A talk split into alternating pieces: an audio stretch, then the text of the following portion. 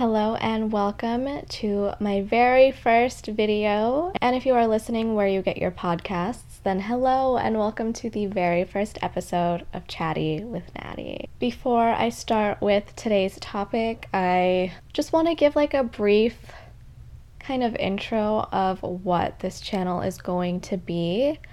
Um, something that I feel happens too often with content creators is that we kind of get shoved into a box of different kinds of niches, niches, niches. I don't know what the word is. Um, we get we get stuck into these categories where if we talk about one thing, that's all we're allowed to talk about, and that's not really my thing. I am interested in so many different things that it would be a disservice not only to myself but to the people who enjoy my content to not talk about all of the things that I am interested in.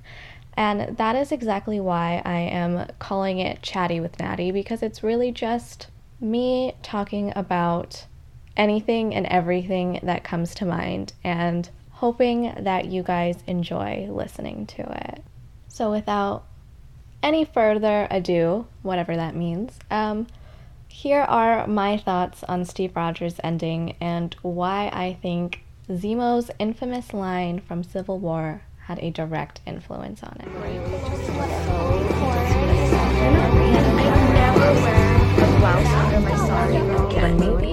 You're just not funny.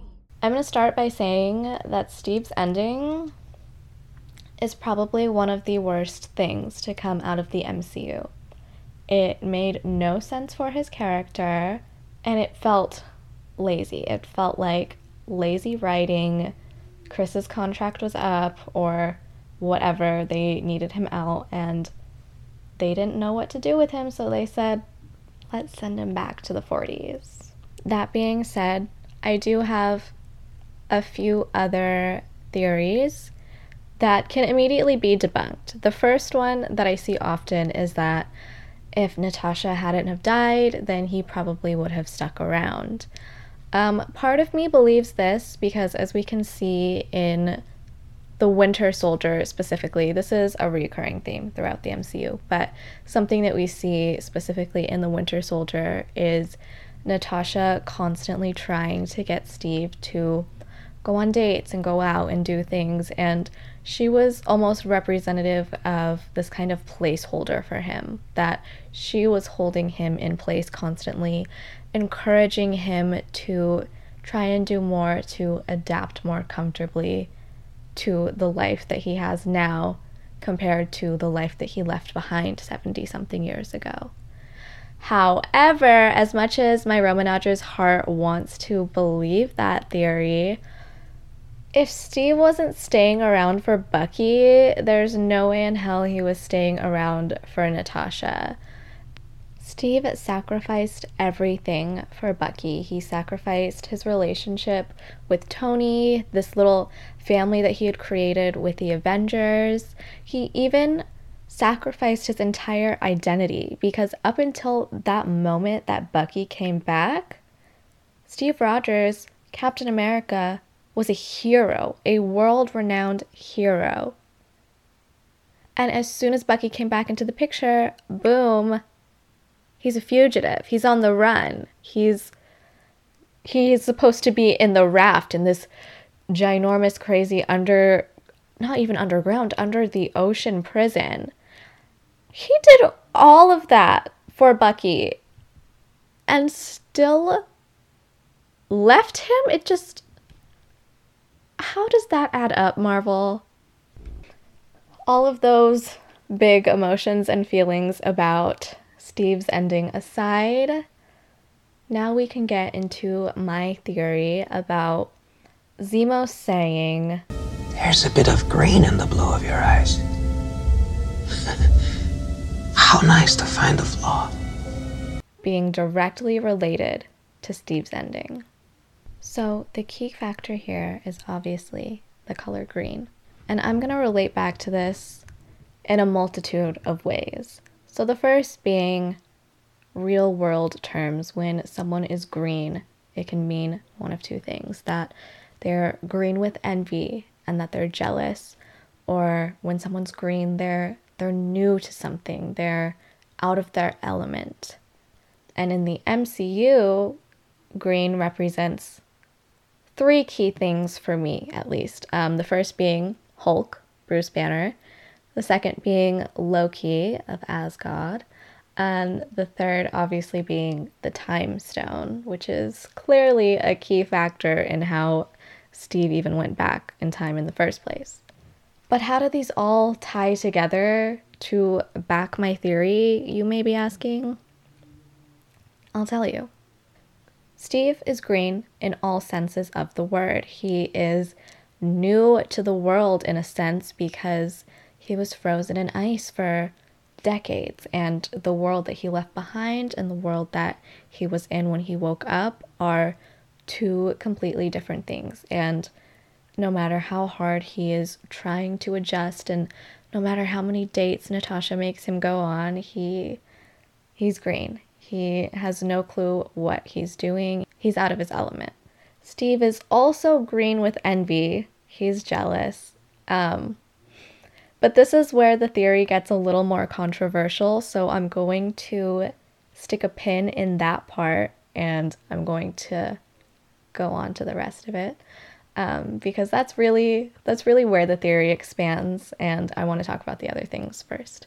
Um, so Steve, as related to the Hulk, the Hulk, when I think of him, he's reckless, he's out of control, he's impulsive. That for me, that's Steve's not only his ending, but kind of how he acts in the movies, as we can see, even as far back as the first Avenger, he's always defying authority. He's doing the opposite of what he's told. He is impulsive, and in a sense, he's out of control because he knows that it will benefit him further on. Even if everyone is telling him no, as long as he tells himself yes, he's fine. So that's how Steve relates to the Hulk. And that's also how his ending relates to the Hulk because for me, his ending was impulsive. It was reckless because he could have messed with the whole um the whole timeline.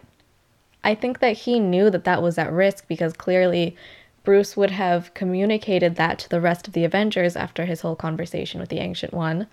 I'm hoping. Um, and he didn't care. Even if the TVA says, which they didn't say, but if they did say, like, oh, he was meant to do that, Steve didn't know he was meant to do that. He was just impulsively doing what was best for him, like he always does. Steve, as he relates to Loki, is similar in a way that the themes are similar. Um, something that we see as a common theme for Loki throughout the entirety of his time in the MCU, from the first Thor and the first Avengers movie, all the way up to the TV show Loki is that he has no clue what his purpose is. He doesn't know what he's here to do. And I think that that's something that Steve can also really relate to. Because as we can see in the first Avenger, he thinks his purpose as as a man in the 40s or whatever is his purpose is to fight. Why should he be able to exist if he can't fight the good fight that everyone else is fighting? And this is a common theme throughout the MCU, as Ultron says in Age of Ultron God's righteous man who thinks he can live without a war, or something along those lines. In a way, Steve kind of always knew that he couldn't live without a war. And we see this again in Age of Ultron when Wanda shows the Avengers their biggest fears. Steve's biggest fear essentially is that the war never ends. And this became and that is the first fear come true that he just he's Infinity trying War his hardest to feel in the beginning of Endgame when like we see him he was shaving off back his in the beard. 1940s and that's the significance behind him shaving his beard and his mustache and this is something that we really see again in the beginning of Endgame when he's in that um, that support group that everyone's talking about people that they lost within the blip within the last five years. And Steve is still hung up on Peggy. And it's not necessarily that it's all about Peggy, but more so about how even when he was fighting in Nazi Germany, it was still somehow simpler than the world he was living in today. And of course, the time stone and how it relates to Steve is that that is what Zemo is talking about. Well, partly. It's partly what Zemo is talking about when he says that there is a bit of green in the blue of his eyes, is that there's that sense of longing, that wanting to go back, that that's his flaw. His flaw is his jealousy, which I'm going to get back to, and his longing.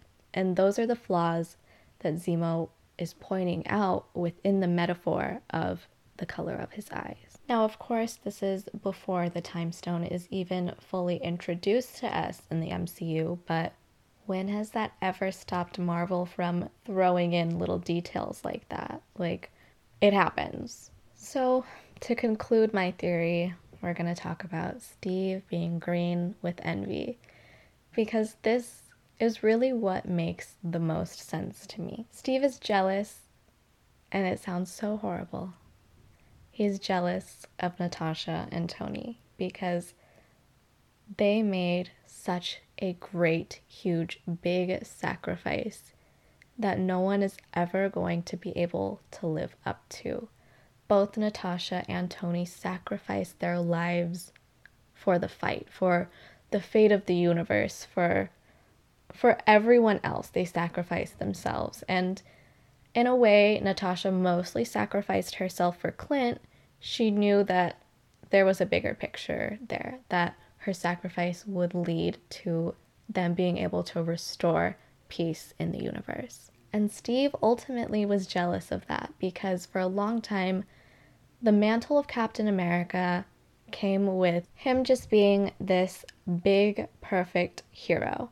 And that's another reason why Zemo was so desperate to find a flaw within him, was because he was tired of the world seeing Steve Rogers as being this perfect human incapable of making mistakes because it was Captain America's mistakes that cost Zemo his family. And so this is Steve's fatal flaw. It's not that he couldn't live without Natasha or Tony, it's that he couldn't live with himself knowing that nothing he would ever do would amount to even half of what Tony and Natasha did. Steve in Endgame is really excited about the idea of time travel, not only to undo what was done by Thanos and bring everyone back, but because it meant that there was a possibility that he could go back to the simpler time, to his own time period, and live out the life that he wanted to live instead of the life that he was essentially forced to live. And I guess within that, Bucky just wasn't a great enough comfort. He wasn't enough to keep Steve there, which ugh, breaks my heart because why would Steve go through all of that? Like I already said, go through all of that to bring Bucky back just to abandon him, but it also did provide the plot essentially for Falcon and the Winter Soldier. Um, so in a way, I understand why Marvel did what they did with that ending. I still don't have to like it though. So, to summarize, because I feel like, well, while recording it right now, it feels like this video is a little bit all over the place, but hopefully, once I get into editing, it's a bit better. But um, to summarize, Zemo says there's green in Steve's eyes because Steve is green with envy, green because he's new and he's out of his element, green like the Hulk because he is reckless and impulsive and out of control, and green like Loki because he does not know his sense of purpose, his he doesn't know what he's destined to do or to be. And finally, green like the time stone because there is a sense of longing within him that Zemo is able to recognize.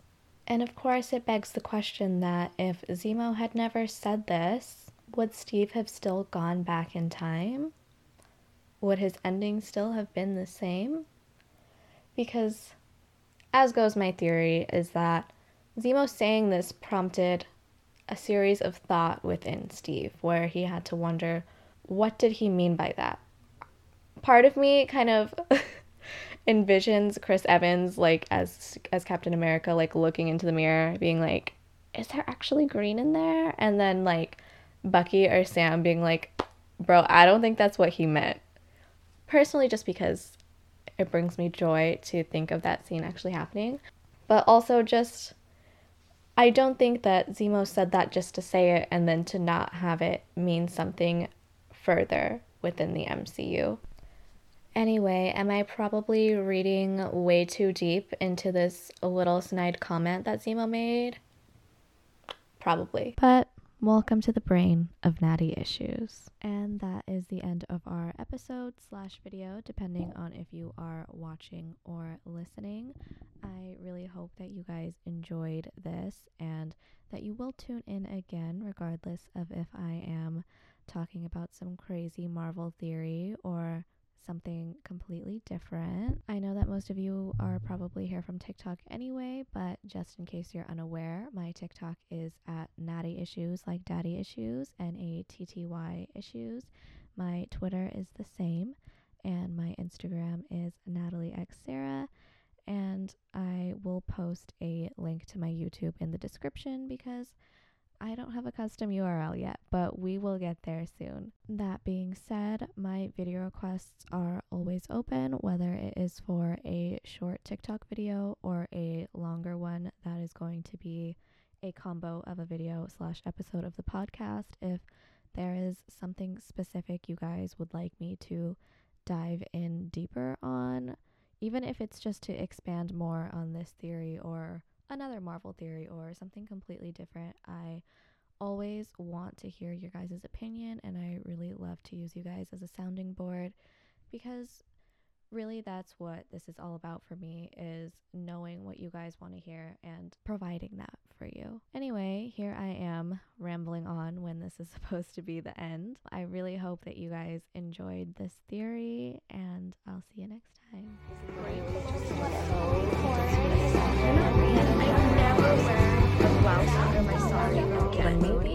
You're just not funny.